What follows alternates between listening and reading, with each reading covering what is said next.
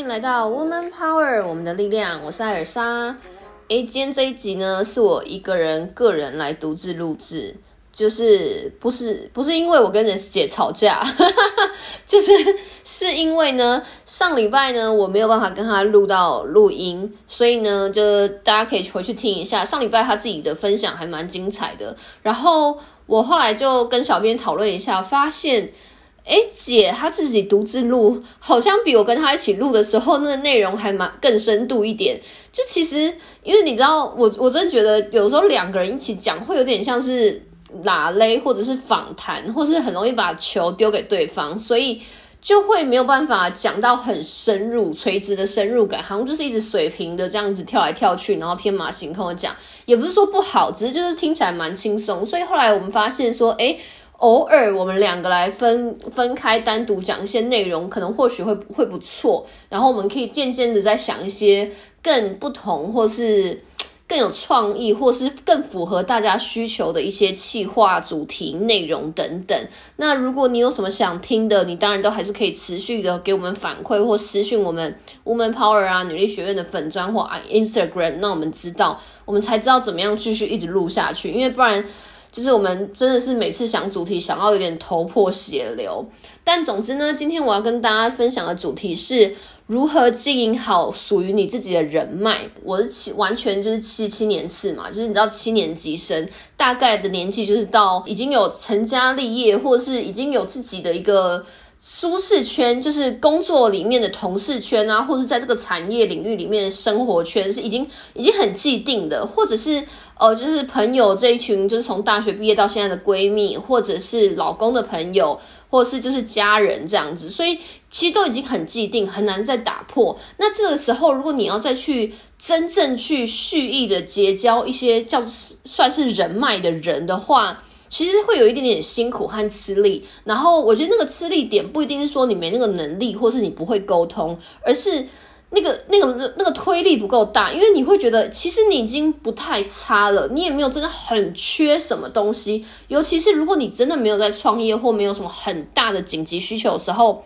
你真的不知道你要去认识这些人脉干嘛，所以。就会觉得没有那个动力啦，然后你就没有办法去想到怎么去做。那久而久之，你可能就觉得这件事情就放着就好了。但是呢，这会有点小危险。是如果有一天你真的有要去创业，或是你未来小孩需要什么样的资源？或是就是你真的是可能未来的某一天，你需要一个大客户，或是你的主管要安排一个什么事，或是你要做一个什么事情就对了。他可能真的是需要一些资源，或者是你自己生活中没有办法去解决的事情，那真的就是要靠其他的朋友。那这个时候你就可以理解到，其实人脉真的很重要。但你可能也会懊悔，当年你为什么不多去逼自己去累积一些人脉？所以。其实人脉重要度还有很多很多面向啦，那我大概就只是举一个可能未来大家会遇到状况去举例。那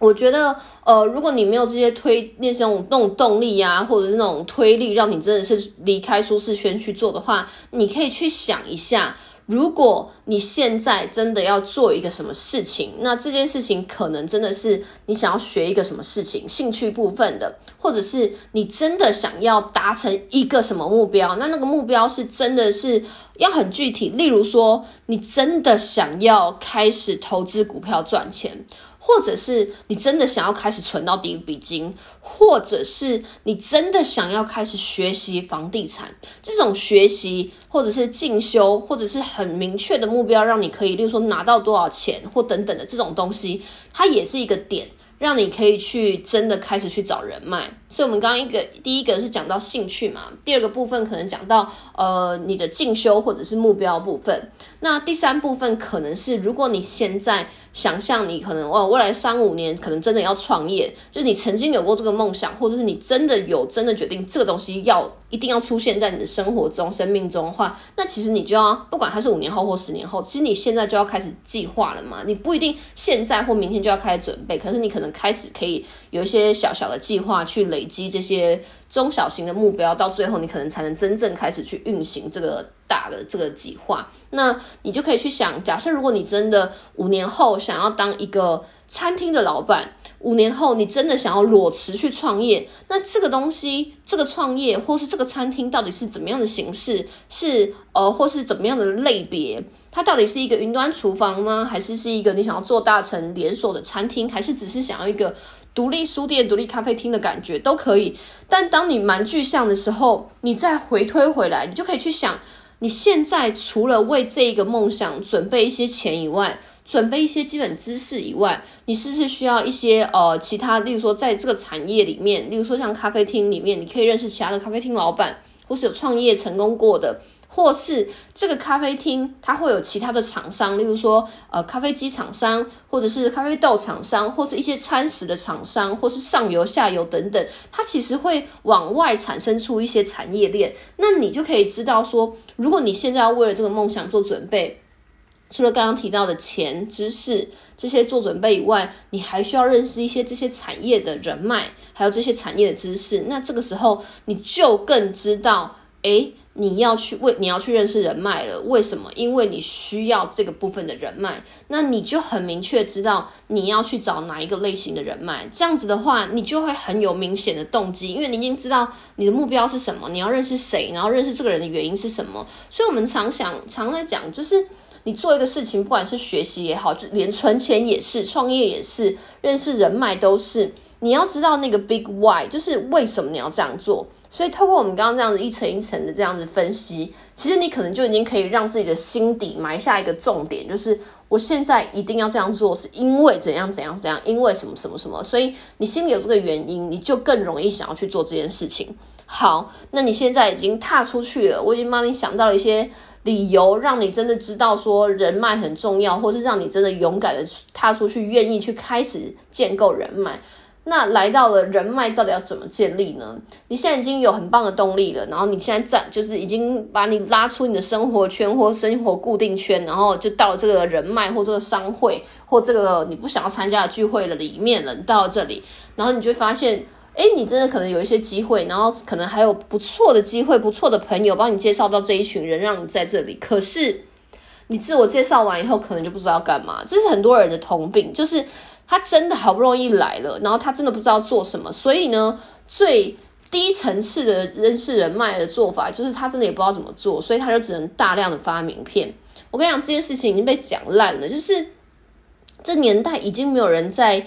一直发疯狂发名片，第一是名片全部电子化。那电子化原因当然是因为已经没有人在一自己的小包包里面会去放一大堆别人的名片，然后他不知道他要跟你做什么交易，还有他不知道未来为什么还会继续跟你联系的时候，他当然不会把你的名片收着。所以你只是给人家一个浪费资源然后回收的一个动作，就是这件事情就是一个很不对的事情。所以我自己个人是不太发名片的，就是。除了我要让人家有办法，就是记得我的脸，还要记得我的整个人的定位，就是呃，我想要在他面前表现我是一个什么角色的人，我就会想办法在我跟他的对话里面，让他知道我在这个领域，在这个角色里面，诶，算是还不错，然后也认识蛮多东西，认识蛮多这一个这个领域的人，所以我就会让他知道我有多少资源，然后可以被运用。所以通常啊，你在自我介绍完以后啊，就真的要想办法跟对方开始攀谈。那这个攀谈的方法呢？有一个小小的诀窍，就是当你真的还不太明确知道你跟他可以有什么火花，或未来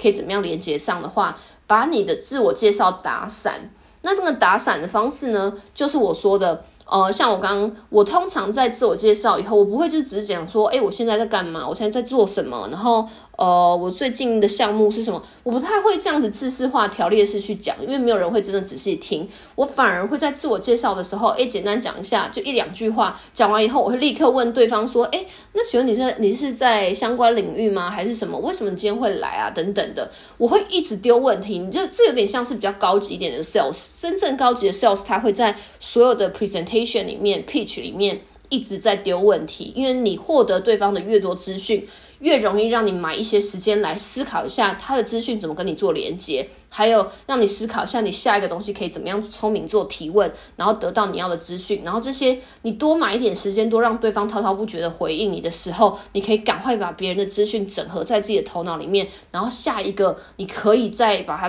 重整起来，知道说，哎，原来他是在 A 领域，他的需求是 B，他今天来这边的原因加起来是 C，A、B、C 加起来组合起来，他可能会对于我是网红这个角色很有兴趣，因为他可能就是呃一个场商他可能是甲方，他可能就是很对这个东西想要学习，所以才来来今天这个场合。那或者又是像我有时候会 A、B、C 这样加起来，我就会发现，哎，其实他可能在意的是他想要有找那种有创业经验的人，然后一起合伙做什么，或者是他其实想要找投资人。那我也想找，可是不代表我们两个就没有办法在同一个频率上，而是我可能可以借借由这个东西知道说他 approach 过。他去接触过哪些投资人，然后他未来，因为他一直想要找投资人嘛，所以他一定就是找过或是有接触过一些，所以那一些在他身上失败投资人，搞不好在我未来我需要投资人的时候，那些投资人会投在我身上，因为他们那些投资人不投，但他不代表不会投我嘛，所以其实不一定是跟你有同样需求的人就不会有共同频率，反而是他有一些资源，搞不好你可以用到，所以我就会在跟他对话的过程中。一直去问这些东西，然后当我听到一些关键字，还有他的需求点的时候，我就会随时变换。我要跟他介绍我的角色是什么，我就会让他知道说，哎，我就不会让他知道说，哎，我只是一个网红啊，或是作家，我就让他知道说，哎，其实我也有在创一个品，呃，自自己的个人面膜品牌耶，然后我也有在创女力学院，然后女力学院是就是有也有在想说要找一些钱啊，然后我们在写 BD 的时候也有遇到什么问题啊等等，就开始一起讨论。所以这是第一个方法。把你的自我介绍去打散。第二个小方法哦，就是如果呢，你你们都已经聊完了，也没什么好聊的话，有一个很简单的方法，就是你可以丢出你自己有的资源，跟他埋一个伏笔，是说你们也不用聊太久，因为可能后来会太干。埋一个伏笔就是说，哎，反正嗯，因为你刚刚已经听完他的介绍和需求了，所以你就跟他讲说，哎，我这边可能有些资源啊，或者是我这边他如果是甲方，然后他如果是在卖一些小东西，我也可以讲说，哎，我有很多学员啊，未来可能我们会有采购的机会啊。